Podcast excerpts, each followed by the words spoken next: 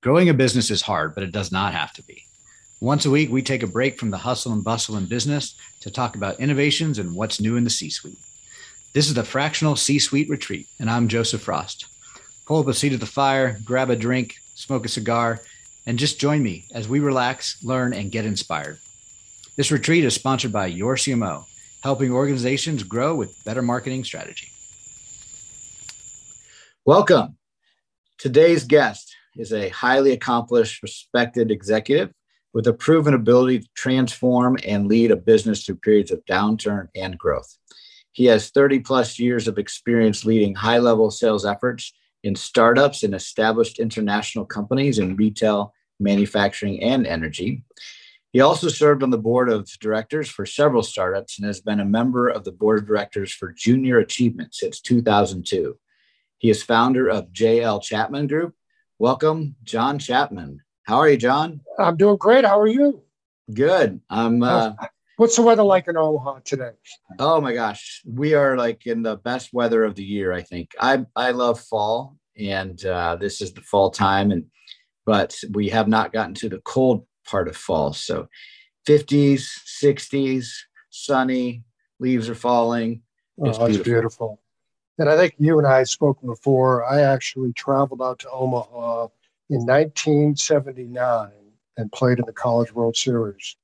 Yes. The, the America's pastime, College yep. World Series. Well, we'll talk a little bit about that, uh, I'm sure, here in a minute. But uh, I'd love to get us started with uh, the question I like to pose to all my guests is um, what is something that uh, you think that uh, you're interested in or know about that other C-suite leaders uh, should be aware of or thinking about these days? Well, you know, one of the things that, uh, let me start off by saying uh, when I got my MBA 21 years ago, one of the first classes I took was a strategy class. And, um, you know, as an undergrad, you don't take strategy. And, and the uh, professor was world renowned uh, Ron And so somebody asked him the question, what strategy? And so he said he posed this, this particular problem this company was experiencing. And he started pointing at students, and uh, we had 55 souls uh, cohorts and taking um, the class, and it was at uh, Wake Forest University. And he went around the room and he pointed at me, and I said, Well, this is what I would do. And he said, Well, that's just what the company did. And I said, Well, that's what I do every day. I solve problems and look for opportunities. Isn't strategy and sales the same thing? And of course, we got in this huge discussion because I was the lone sales guy in the class. A lot of HR, finance, uh, there was a few marketing people. Um, and so they got in this debate. And so I, I believe, truly believe companies, not all companies, but, you know, companies give salespeople lip service you know, it's go forth and multiply. And and so I've looked at sales as very strategic uh, in the work I do. It has to be strategic. You know, what problem you're trying to solve, what's your value proposition, and how do you marry that value proposition up with the, the prospect you're calling on? And it's got to be, you know, a focused, focused effort. Uh, can't be things, be all things to all people. And so that's what I do. The second thing that uh, we'll talk about is I'm actually an educator. I started the North Carolina Sales Institute at the University of North Carolina, Greensboro, um, teaching young people the modality of sales. And now I teach, I'm starting the program at East Carolina University, uh, the Academy of Sales Leadership, where we're um, actually teaching young people how to sell. And you think about in a business, what's the most important number on the P&L in order to make a profit? It's the sales number. And so we're teaching young people how to sell because uh, statistically, when they go into the workforce, if you graduate with any major at a university, your first job, 50% of your first, your first job is sales. If you're a marketing major, it's 90%. So yeah. uh, we're teaching young people how to sell and, and uh, we uh, we we get uh, sponsors in front of the students, teaching them, you know, that sales is not a bad word. And uh, you know, I love the comment. We had a, a gentleman speaking, and one of the sales students said, He doesn't look like a salesperson, you know? So I said, What does a salesperson look like? You and I, I don't think look like salespeople, you know? So they have a, young people have a misconception of what sales is, and it's professional, strategic, and it's, uh, it's a noble profession. What are some of your favorite sales books? Maybe one you teach in your classes. Well, I love Zig Ziglar. You know, and it's uh, you know uh, I you know see at the top uh, how to close a sale. I love to listen to Zig because he was partly motivational and a great salesperson, and um, that he he teaches the best books. I'm, te- I'm reading uh, Frank uh, Escabi's book now on uh, sales strategy, which I think is a great book for what I do. Is, is sales is very strategic. Grant Cardone has a good book. Um, Jeffrey Gitomer has a good book. I, I, just finished listening to The Wolf of Wall Street. And it, it's, it, it, it's interesting uh, because I have never been a transactional salesperson. It's, I build relationships, try to help customers solve their problems, use my product or service. And at the end, there's no hard sell here. It's are we going to do business together or not? And if not, that's okay too. You know, it's still keep in touch, remain friends. And if I can help you in any way, you know, please reach out to me. Um, you know, tr- being a trusted advisor is, is sort of the word I tell students as a salesperson. Yeah, the, the very first sales book I ever read was uh, Spin Selling. I don't know if you remember that one. It's oh yeah, one. actually, it's the curriculum we use. Uh, it, what's interesting about spin, and I love Neil Rackham's book, it's it, the thing it lacks is is discovery. Now, what I mean by discovery, if, if you don't know, if you're a software salesperson and you have a particular software that the buyer is completely unaware of, it's difficult to spin sell that particular product. So it's it's discovery resistance, I call it. So it's a great format. We teach it at the university. It's it's um, it's you know I still use it today. It's you know basically the the salesperson closes at the end. So or the the buyer actually closes at the end, not the salesperson. Right. But but it misses that that part where you have to overcome uh, reluctance to discover. You know, as you know, you get a, you call somebody up and I'm not interested, and um, you know, a good friend of mine, um, he, he, he actually wrote the book What Great Salespeople Do, Mike Bosworth. I love what he says. Can I tell you a story? And that's how you really overcome buyer resistance. Yeah, there's a great marketing book called, um, I think it's uh, Made to Stick. Yep, read that book. Yeah, yeah. Yeah, it's yeah. all about kind of the science of storytelling and how to tell a good story that sticks uh, and, and, resonates with uh, with your audience. So I think stories are how for you know for thousands of years how we shared information and yeah. and how we retain it. It's so important in marketing uh, and in sales, certainly. Absolutely. I mean, you look at cavemen and they they etched on the wall the buffaloes and things like that. They were telling a story. Speaking of cavemen, so when did you start learning sales? well, they, back in the day. Back in the day, we, you know, I was an, a, a, a an accounting major, and uh, okay. and this is this is a this is a true story. And I play baseball, and as I, to, I told you, and so my first uh, year, um, I was already uh, six credits behind because they didn't want you to take a full load your first year. You, you played the fall. I mean, you played all the time. I mean, basically, uh, December, you took December off and then you were back at it when you went back to school. So between my freshman and sophomore year, I, I decided to uh, stay at the University of, I went to the University of Connecticut and studied, take two classes and worked in the athletic department, uh, you know, with the outside maintenance team. And that summer, the, the head of the, the uh, maintenance uh, team was a guy named Henry LaChapelle. And one morning, Henry said, uh, Chapman, uh, I want you to grab a rake, some black bags. I'm going to drive you out to the soccer field and I'm going to drop you off and I want you to rake the soccer field into piles, bag it, and I'm going to come up, come back about 11:30, and uh, you know, drive the truck around the soccer field and throw the bags in the back, and we'll bring you back for lunch. So it takes about 10 minutes to drive out because it's it's it's uh, beyond the campus uh, where where the facilities building. It took about 15 minutes. So on the way out to the soccer field, I said, "La Chapelle is an interesting name, Henry. Are you from this area originally?" And he said, No, I'm actually from um, Quebec, Canada. And old Henry smoked, uh, you know, Lucky Strike 32s, you know, wore a big floppy hat, and, and he kept lighting up his cigarettes. And I said, Well, you're from Quebec. How did you end up here at the University of Connecticut? Well, he said, uh, I joined the Army.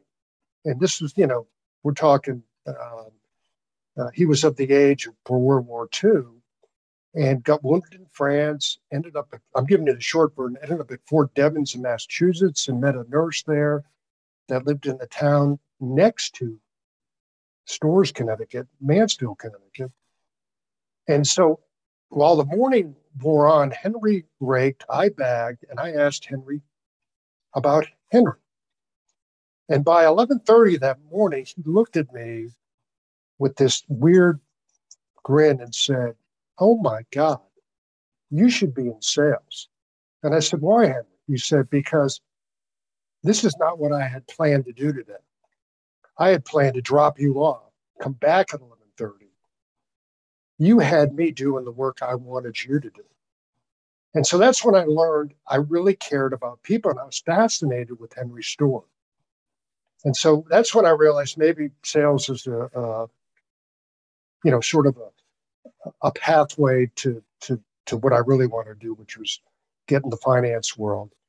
But I ended up, you know, when, I graduated from college, I, I, delivered soda during the summer for Coca Cola. They offered me a job when I graduated as an account manager. Did that for a year, and just realized that uh, I did not. I was a New England boy. I wanted to see the world, so I made some money. Took a year off, traveled the world, um, came back home, and my father told me I, you know, I lived in Rhode Island at the time. My father told me I had a month to find a job, and ended up in the home improvement industry, working for Stanley uh, Tools. Oh yeah. So uh, that's how I started. So, um, but that's how I realized that maybe sales was a was a way to go. That's great. Hmm. So, what are um, some of the major skill sets that you have to teach students these days that uh, you know that are the core of them being successful in sales when they get out? It's really at, at the end of the day, you have two ears and one mouth. You know, listen twice as much as you speak. And, and young people, they just want to go and sell. And that's not what sales is. Sales is really understanding, you know, the situation you're in, you know, and cultivating that relationship, just like asking your girl out for a date. It is no different. It's you have to get to know them, they have to get to know you before you can ever solve their problem. You know, and I always tell students there's there's there's transactional sales like Zig Ziglar, you know, he went from door to door selling pots and pans. I mean, he had to close them that evening or at least the next day in order for him to survive. Those type of sales Amazon does now. So in B2B sales, it's much more relationship driven and understanding you know the wants and needs of the customer at the end of the day and you only get that by getting to know that customer. So you really have to spend I tell students you know you have to prepare, prepare, prepare before you make that sales call. You just do. You just not smiling and dialing. It's it's preparing make the call, learn from it, and then move the you know the change down the field. You're not going to close the person right away. I mean, one time in my life, jumped on a plane, flew to Washington D.C., met with the buyer. Buyer says, "Listen, what you sent me, I love. Um, I'm going to print you an order and have a great day." And I said, "Okay." And I remember getting in the car afterwards and said, "This is what I love about sales. I have the whole afternoon to tour Washington D.C. before I fly back." So I went to Georgetown, had a nice meal, you know, uh, toured the Washington Monument, walked, you know, uh, the mall, drove back to BWI and flew home. I said, uh, but very seldom does that happen. You know. Right. Yeah, that's that's not the norm. Yeah.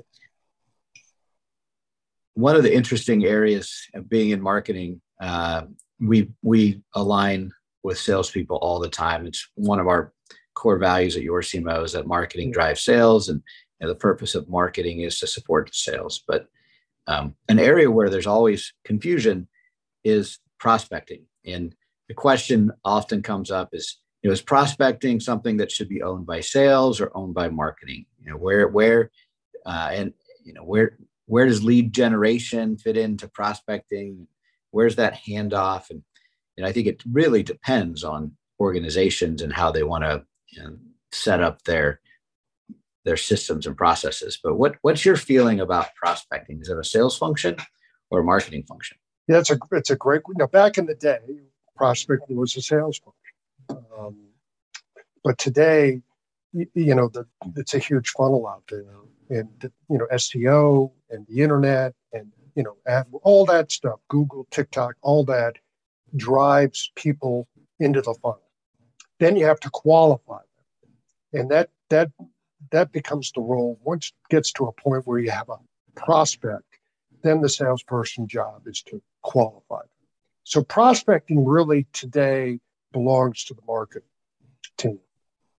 But the qualification at the end of the day belongs to the salespeople. And you know, when I work with companies, you, know, you hear this: marketing's not giving me good good prospects and that there's a fine line there. They're doing the best they can. I mean, if you, you know, if you, you throw out a big net, you know, one of the, one of the things that I love to when I work with companies is, you know, what markets do you want to play in, and within those markets, you know, who's your ideal customer? You, can you give me that with any specificity? Most people can't.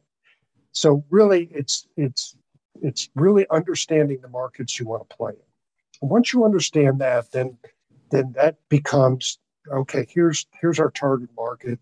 You know, Mr. Marketing and Mrs. Marketing. Let's let's go after it in, in such a way that uh, we can get prospects down the funnel, and then it's our job as salespeople to pick up the phone and call them and uh, qualify at the end of the day.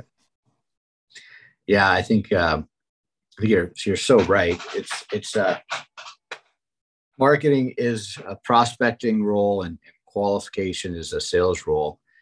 Um, but sometimes you'll get salespeople that want to just want to take the order and they think that's their role. And uh, unfortunately, it's not so easy just to be an order taker. That's not much of a sales role at all, in my opinion. Yeah, I have a, a young uh, student of mine actually works for a company now that he's given leads transactional sales. He's making a ton of money. But he said, every week I go in, I get a ton of leads, I close sales, I don't get to build relationships. And he said, you know, I'm ready to go to a company where I can build relationships. Because, you know, I talked to one of my uh, former buyers the other day on the phone, and uh, I you know, we hadn't done business in 15 years. He's uh, president of a company now, and we just we just love to, you know, he's my friend. I mean, uh, we became friends over the years because we developed a trust, and and so I have those relationships from so many years back that uh, you know I, I, tap into when I'm you know uh, trying to help companies grow their business. You know, can you can you point me in the right direction? So. I, I truly believe that if you're in the transactional sales business, it's it's going to wear on you you know, uh, at the end of the day, as this young uh, student of mine has, has claimed. And like I said, he's making bank. I mean, he, there's a five and a couple's more than uh, four zeros in front of him. He's doing very, very well, but he's just not happy. And, uh, you know, I always tell young people, you don't know what you don't you know, so, uh, but get to a place where you feel um, comfortable selling the product, you like the company, the culture, uh, they give you good tools to be successful. You know, you, you have a support network that supports you and encourages you, and and that's where you'll find a home at the end of the day. Yeah, and you'll prosper there. What uh, What do you think the best compensation structure is for salespeople? Well, as a young person, you know, salary plus some type of bonus. I mean, they, they freak out if it's straight commission. But I always tell students, you know, when you get to a point in your career and you've established, you know, a customer base, take a look at going straight commission. You'll be surprised how much money you can make. Believe it or not, companies look at that and, uh, you know, it, it becomes a, a, a, very profitable if you're on salary plus commission. Now, some companies are structured that way. Um, you know, I was, when I was a corporate officer, I was paid on EBITDA. You know, wasn't sales, but, you know, drove profitable sales, you know, get, uh, you know, cash at the end of the day. Um, that's what I got paid on. But as a young salesperson coming out, you know, getting a, a some type of commission plus a, a, base salary where you can, uh, you know, at least get an apartment and, and live, right. get out of your parents' basement. So as as you move, you know, as you get more and more seasoned, I'm a big believer of straight straight commission. But there's some companies just don't offer that at the end of the day. Um, you know, if you want to be in one of my students is insurance sales. He's done phenomenal, but he had a support network. You know, he lived with his parents, you know, when he started off. And, but this is, you know, he stuck to it and now he's got three people working for him. You know, he's bought his first house, had a couple babies. He's, you know, just rocking and rolling.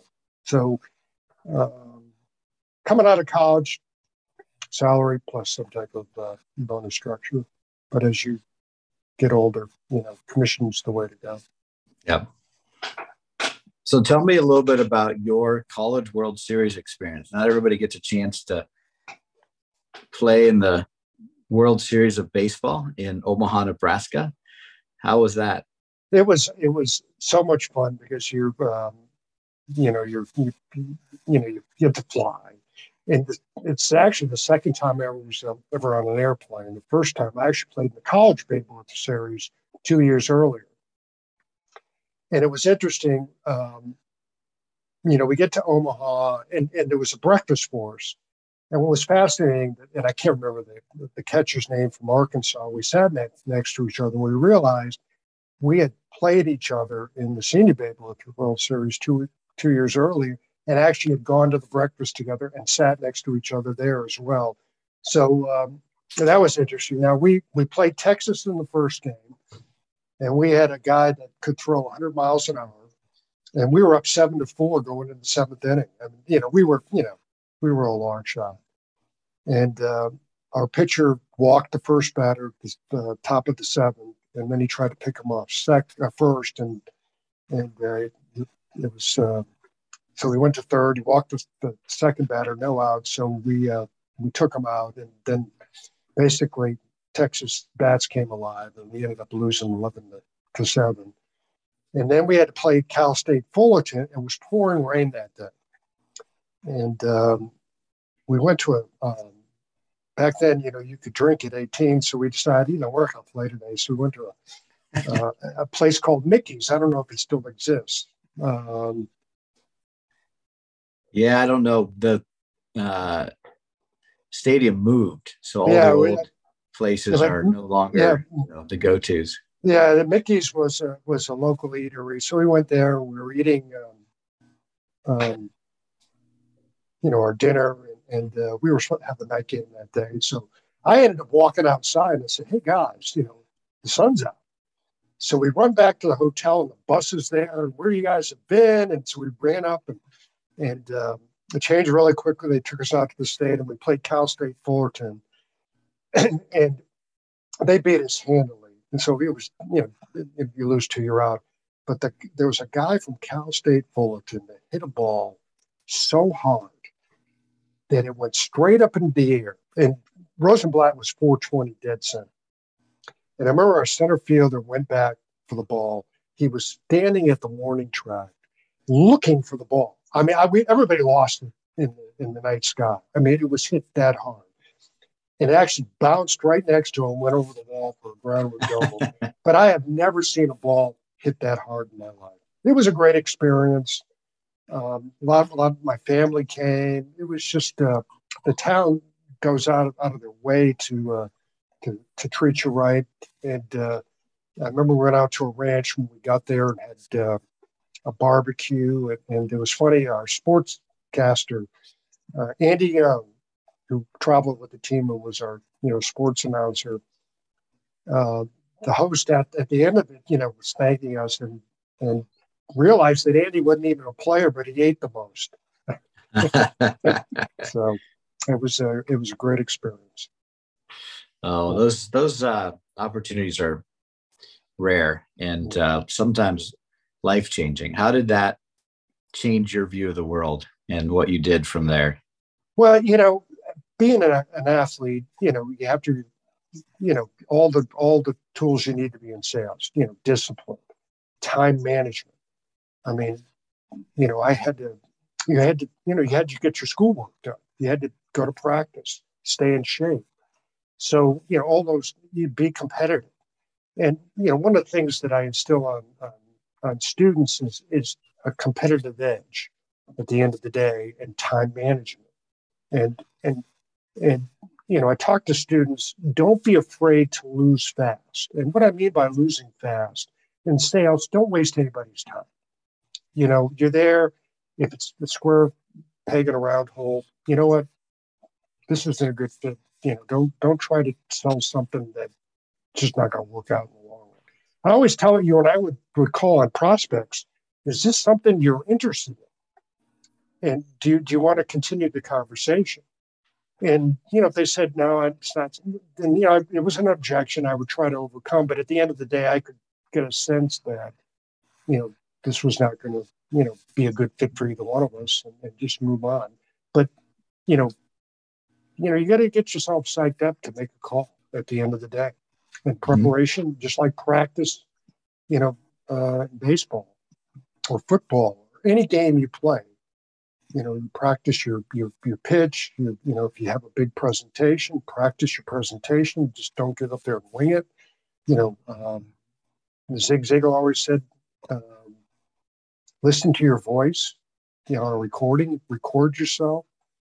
You know, use voice inflection when you, you can, understand body language. I mean, these are all the things that I've learned over the years um, that, uh, that I learned basically from playing sports. Yeah, I think sales is one of those skill sets that if you learn it at, at an early age, you can apply it throughout the rest of your Absolutely. lifetime in whatever role you have. And as an entrepreneur, as a leader, you're constantly finding yourself in sales positions, non-traditional sales positions. And I, I think it's Daniel Pink has uh, the book, you know, to sell as human or something like that, where yeah. it's just part of what we do. We're constantly having to solve problems, um, influence people, and uh, you know, make sure they're happy about it. And that's that's kind of the sales process in a nutshell. And so, yeah, you know, it's interesting you bring that up. Cause I never you know, worked for Fortune 500 companies. You know, we did a lot of product knowledge training, but no sales training. That's what's fascinating. So I had no method until I read the book Spin Selling back, you know, in the 80s. I said, oh, wow, there is a process, you know, and of course now, you know, that I teach, there's many processes out there. But again, it, it gets down to aligning with the buying criteria. Does your product or service align with the buying criteria? and you have to have to figure out a way does that. And, and uh, I go back to what I said earlier. It all takes research prior to making that sales call. All right, let's fast forward. You mentioned a bit earlier um, before we jumped on the call that you had a, a life changing uh, epiphany and moment at 55. Not to yeah. uh, not to age you. That was just yeah. yesterday, right? That was um, two days ago. two days ago. Um, can you share what what happened and what was going on that changed your life and, and yeah, what, we, what it did for you? You know, in the um, early '90s, I I, I, I was recruited to, to come to Greensboro, North Carolina, by this this guy named Hank Libby. He had this rinky-dink company, and um, and I remember sitting with him and, and, just liking him. I liked him a lot, and uh, and and the products he sold at the time, I, I, I told him, I said, I, I can't help you. You know, I, you know, they're mature. You're in a mature industry. You know, you need you need to. You, you just don't. the, Just products aren't going to aren't going to sell. I mean, you're you're in maturity. And he said to me, he said, John, I'm actually merging with another company. Would you be uh, willing to fly up to uh, Massachusetts and walk through that facility? And I did. And I said, wow, I can do something with this company. So we ended up merging the two companies. Uh, we ended up working together for 16 years. We grew the business to from uh, basically 11 million at the time to uh, 100 million and sold it. And uh, this was 2009, 2010 during the financial crisis. And, um, and so in 2012, you know, I was still, con- so I started consulting in the home improvement space. and there was, uh, in 2012, Hank, Hank Libby, drank himself to death and died. And I went to his funeral and I just, I was, it was sad. 72 years old, great guy, wonderful man. And he just sort of lost his purpose in, in life after we resold the business. And so I did a vision board after the funeral. And then fast, fascinating, and the vision board was a picture of a classroom. And so the very next day, there was an ad in the paper to teach the one sales class at the University of North Carolina, Greensboro. So I applied for it, started teaching there. And uh, Joe, Joe, the first class, it was 19 souls in it. I, I, I prepared like it was a million dollar deal. Walked into the class and uh, asked the students, you know, who wanted to be in sales.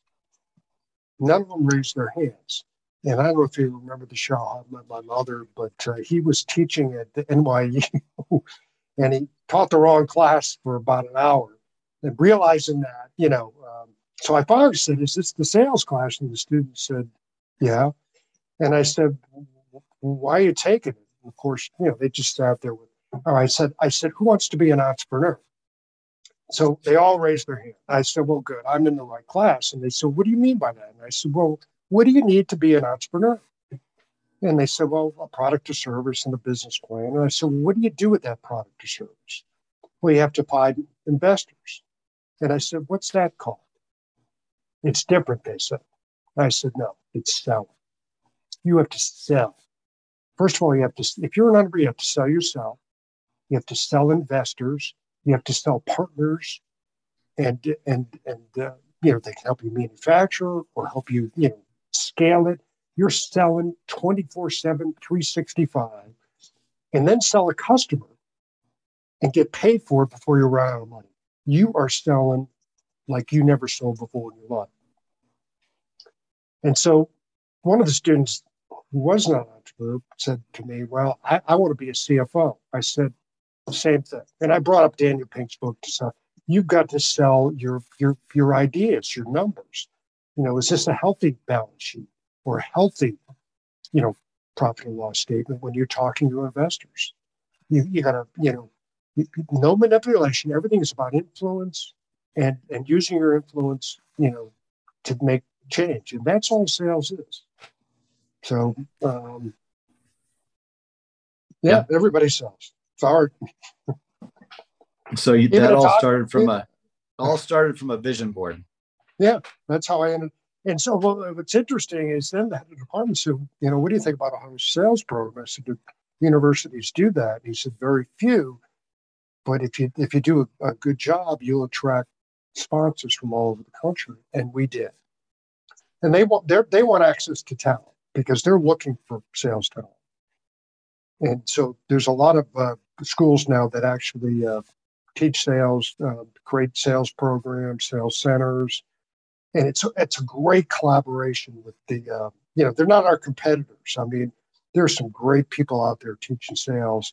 But one of the lessons out of you know, the dean here asked me at ECU, what's the, the biggest lesson you learned? I said, if you're going to put sales in front of the students, you have to have somebody that actually was in sales. You cannot teach it from a textbook.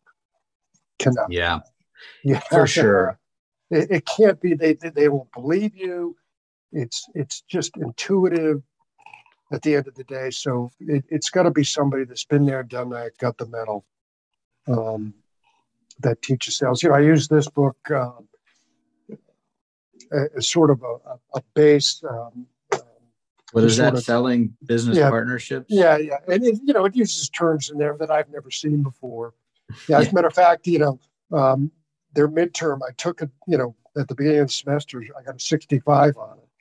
So I went back and looked at all of, you know, the questions, you know, just, you know, you know, what, what's the form, the best form of, uh, um, you know, it's a referral, but they don't use it as, they use it as a uh, continuous chain.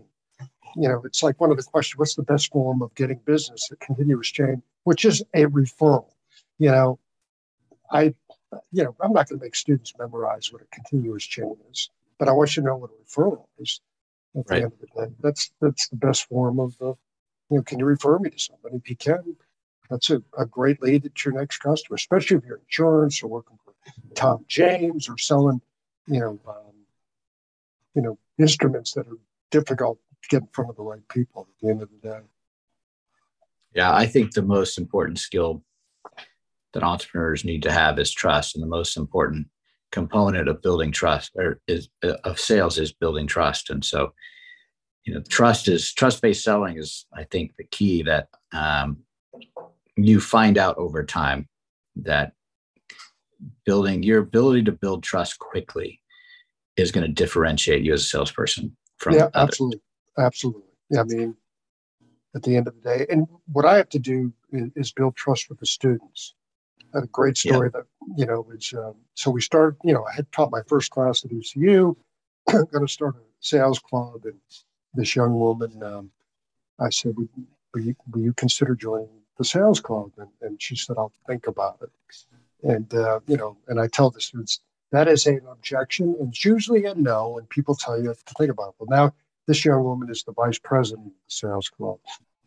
And uh, she actually told one of our sponsors that uh, you know her dad was in sales and and, uh, and that you know you really have to care about the students at the end of the day. I I keep in touch with an amazing amount of my former students that are working all over the country, and they're they're, they're my best referrals now. You know, um, at the end of the day, they found success with companies and and uh, they they talk to their senior leadership about finding talent. They said, you know, call John Chapman. Because I'm usually pretty good at, at pointing young people in the right direction. I know where their where their strengths and weaknesses are, where there'd be a good fit, you know, where there's not going to be a good fit at the end of the day.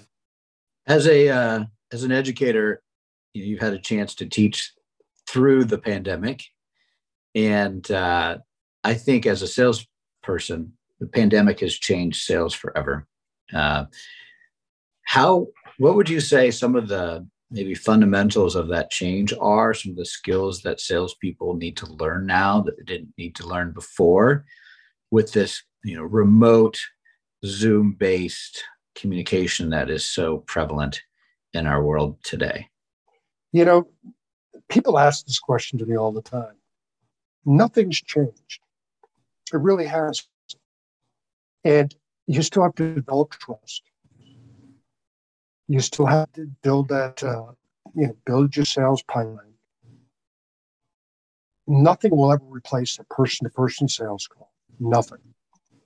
Breaking bread with somebody, coming to their office, visiting them in person. However, we have tools now that can help us, you know, facilitate sales better. But I, I you know, making that first call usually is a Zoom call. But I tell, and, and I actually sat on the, the Brooks Group, which is a uh, company out of uh, Greensboro, North Carolina. During the pandemic, I sat on a council of sales executives through this whole pandemic. And it was fascinating to me. The seasoned salesperson took to the technology very quickly. The young person didn't. And you would think the opposite was true. And but at the conclusion, nothing is going to ever replace getting out there human on human, making a sales call. Use the technology, but it's not going to replace it at the end of the day. Would you say technology is then more of a prospecting qualification tool than a sales tool? Yes, I you know at the end of the day, let again marketing. You need to qualify somebody. You don't get unless you've done your research and this is actually somebody you really want to meet anyways. Uh, most of the uh, qualifying should be done via you know a, virtual reality. We have Zoom um, or some type of modem that allows you to at least meet the person face to face at the end of the yeah. day. But once you qualify them, you know, get on a plane and go see them. You know, people may argue with, you know, I want my people to go out and see them. And I always tell people, you know, let's say you have a big customer, you're going to see Amazon in Seattle, and you, have always wanted to meet Costco. You know, set up an appointment with Costco. Go see them. Don't do it virtually if you can actually meet them face to face. Yeah, I'm I'm in some agreement with that. I think the the value of face to face in some ways is even greater now than it used to be because it's not as common. And so there's a real opportunity there in a in the sales approach to deliver face to face presentations, discovery face to face. Certainly, qualification via Zoom is is practical and and makes a ton of sense. I will also add on the delivery side.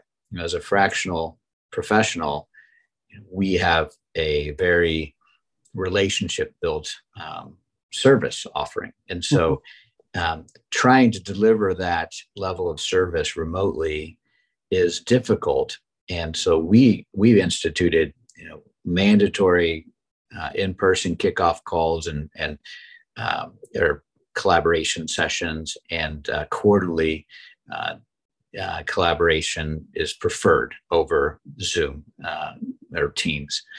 And that's changed our relationship with our customers quite a bit. You know, first it was a little difficult to get, you know, to move the ship in that direction. But now that we're doing it, everyone, the clients and, and our CMOs see the value in that in person um, work that we do, that we used to do mostly remote. Even before the pandemic, we did yeah. a lot of work. Um, you just can't replace a in-person meeting. You just really can't. You can't get to know somebody the same without being in person. Well, and you meet, you know, you're in a meeting and uh, you can see the body language in meetings. Um, I mean, it's just, it's, it, there's just nothing will replace it. Um, no. Nothing will replace it. So, what else do you like to do for fun, John? Any anything? What what do you do when you're not selling or teaching? I um, I do a lot of reading. I I, I, I do. Um, I love history. Um, just finished Grant's book. Um, it was a long one, but it's fascinating. Things that we're experiencing today, Grant experienced back in the, you know, uh, the Civil War and afterwards when he was president. It's fascinating to me. You know, history sort of repeats itself. Um, uh, I play golf, not very well. I, I walk a lot. Um, I have two little, um, well, which I should say, we have two little toy poodles that I like to get out there and, and walk you know, every morning. And uh, I've got a boat down at, uh, in New Bern, uh, uh, North Carolina that I like to take out and tool around in. So, uh, but you know, I'm a big, I'm a big believer in continuous learning.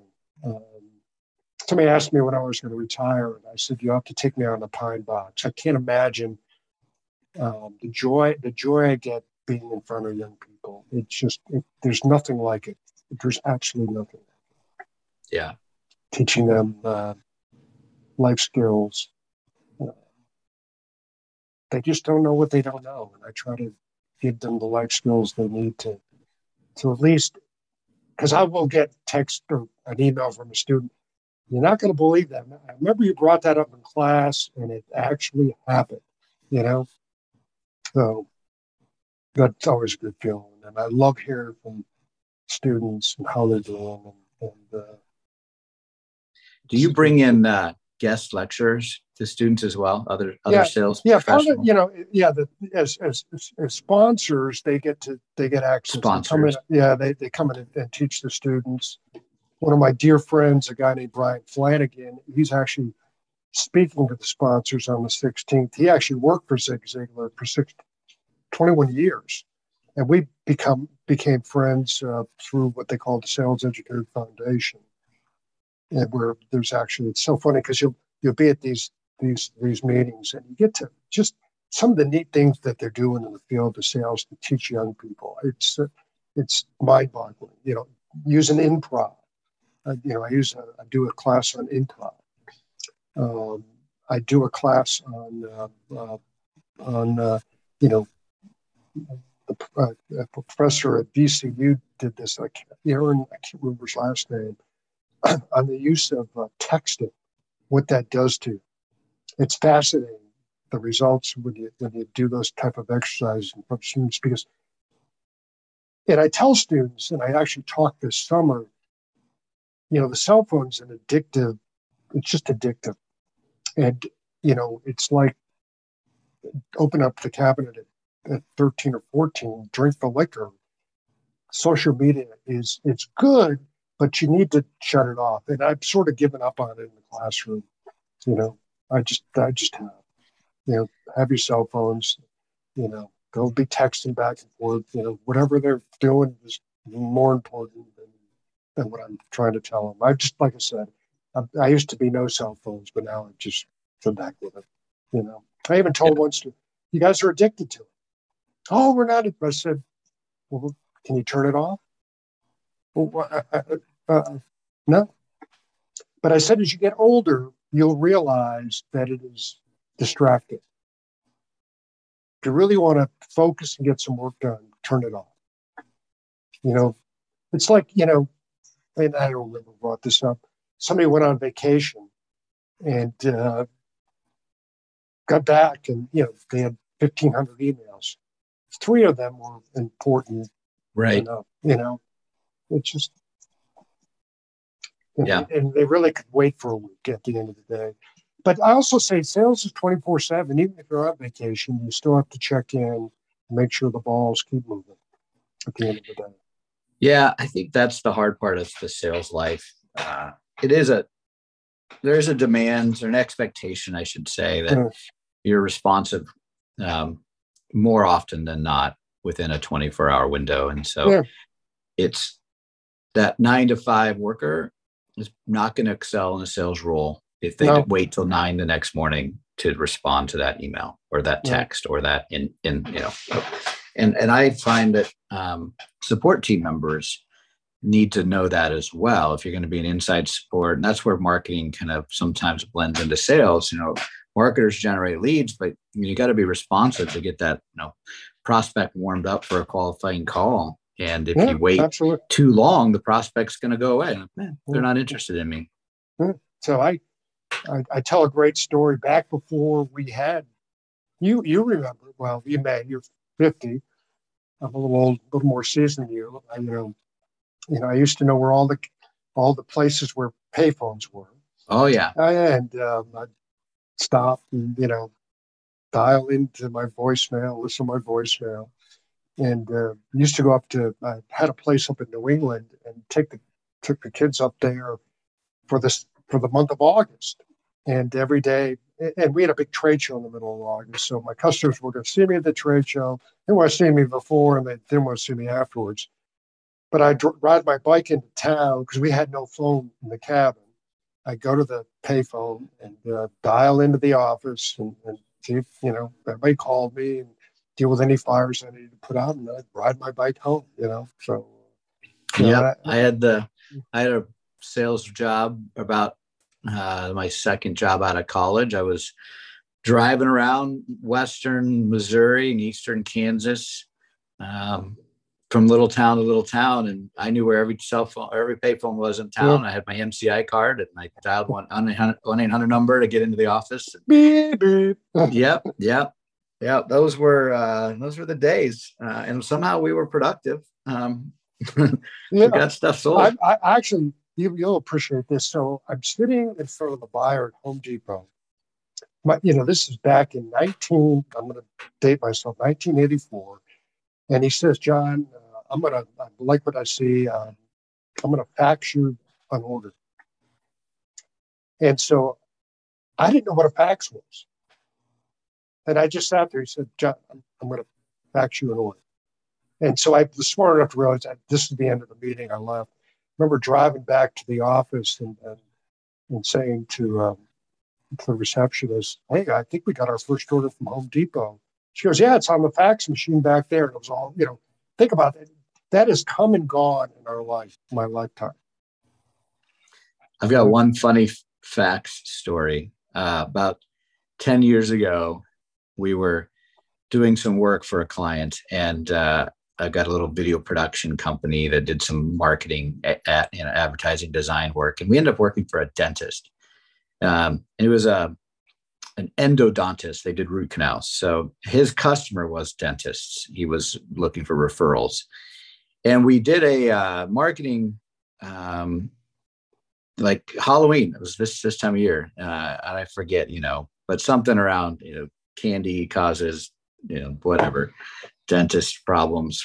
Talk if you got anybody needs a root canal, call us. But we came up with this really clever um, message and design, and I came up with the idea because I noticed that all the dentists still had fax machines. And so I said, well, why don't we fax this to the dentist. This is going to be unique. They're not going to get a flyer over fax very often. So we took this really beautiful kind of color, full color sales document, marketing piece, and we faxed like, I want to say 750 dentists in the Omaha area. The calls were off the hook. And I'm like, yes, it's working. Well, everybody was calling because we were jamming up their fax machines. They there was so much data on this full colored you know pixelated document that it was just like they couldn't stop it. And so they were calling to complain. So i told the dentist i told, told the endodontist like all right well at least we got their attention but let's not do that anymore. Well the endodontist decided to do it again the next day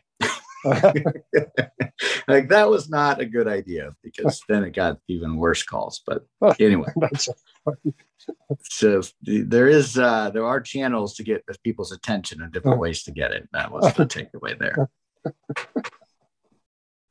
It was fun. So, what are some of your biggest challenges, Joseph? Um, my biggest challenge, well, I've got a, I've got a few personally, uh, professionally the uh, the biggest challenge that I'm trying to solve right now is um, remote work. And when I say remote, we have a large uh, team of fractional CMOs uh, and marketing coordinators uh, and support team members that all live that all work remotely. And some live across the globe in the Philippines, some live in Mexico, some live in the U.S.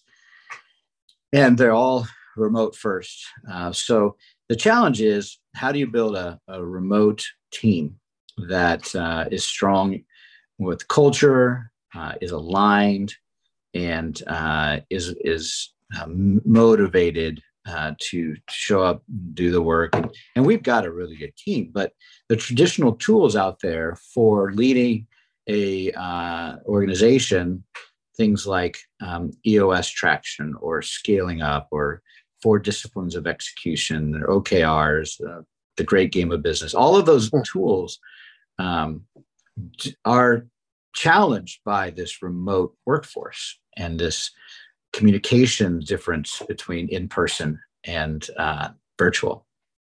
So I'm spending a lot of energy trying to figure out how we how we lead our teams better. And what I've come across to, is what I call decentralized leadership, and it starts with the idea that everyone in the organization is a leader at every level, um, and that we have teams of leaders, not leadership teams, and that we use our time in meetings uh, to build teamwork in addition to making the big decisions for the organization.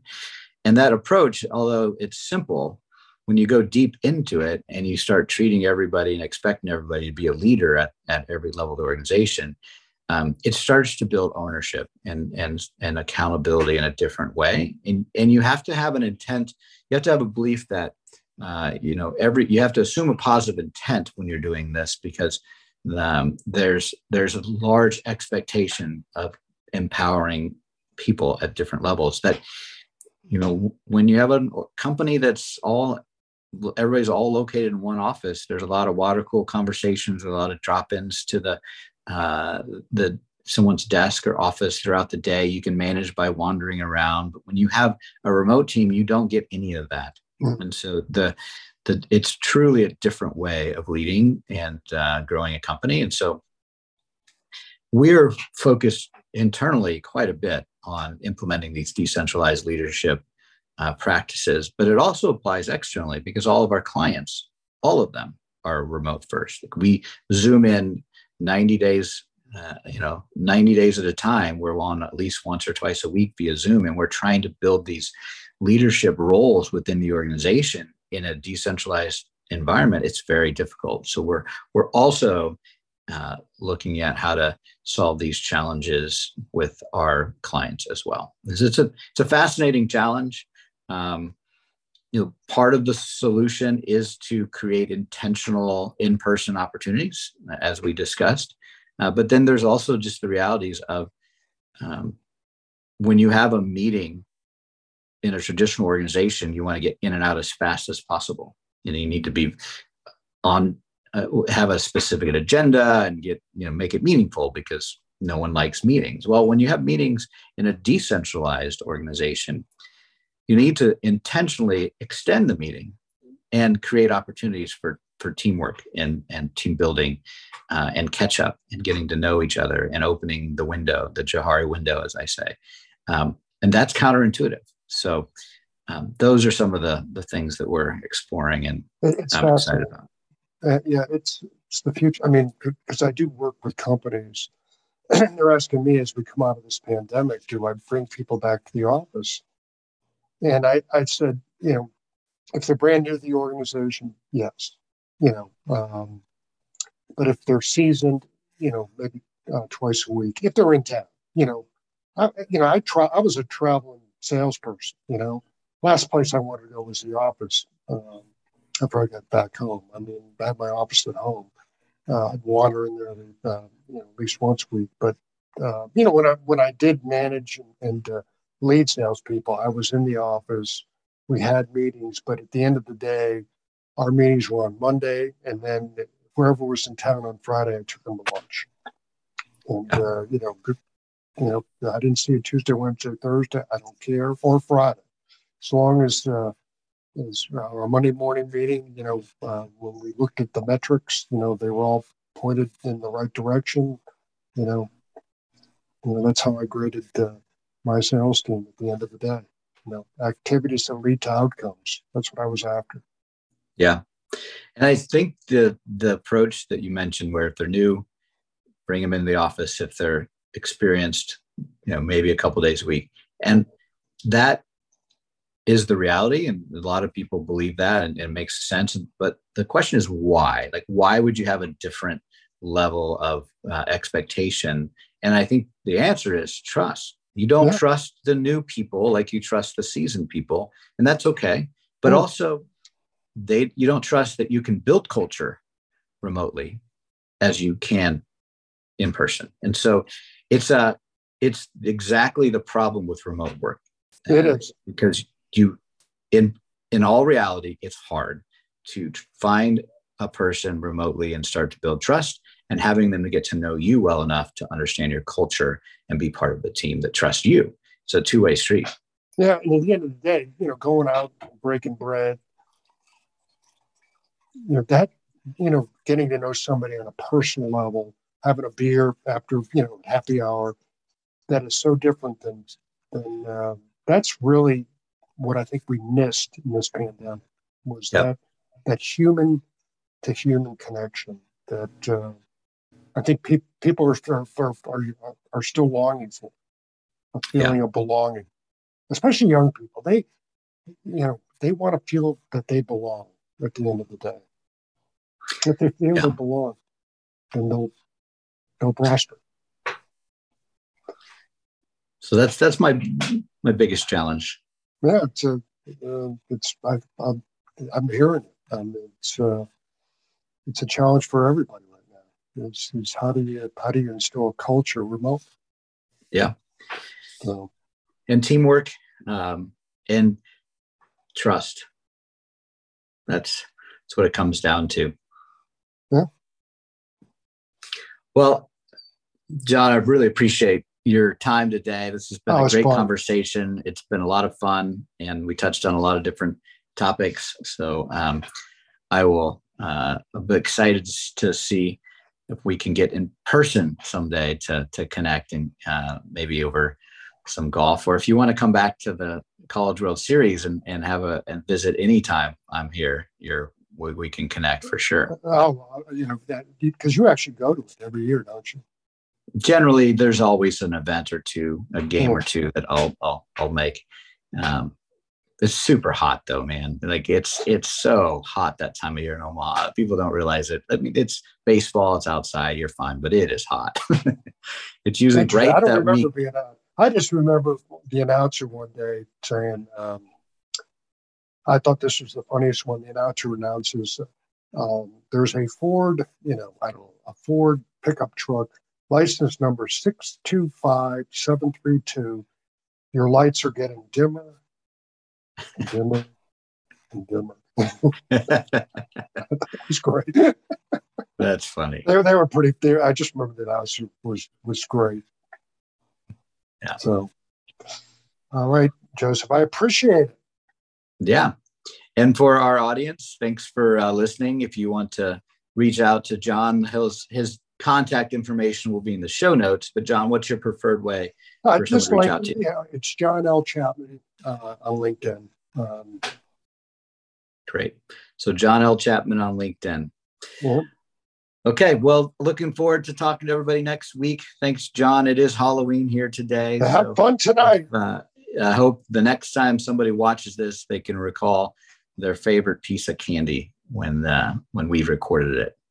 I'm going to tell you, a Reese's peanut butter cup right now. Oh yeah, that sounds good. I always like to get uh, the, the dark chocolate. That's my favorite. All right. Well, have a great one. Thank you. We'll see you. Thank you. And that's a wrap. There's another successful episode of the Fractional C Suite Retreat. See our show notes and more episodes at fractionalcsuiteretreat.com. This podcast is sponsored by YorCMO, helping organizations grow, save time and money with better marketing strategy and fractional execution. Visit them at yorcmo.com, yourcmo.com. Spelled wrong on purpose.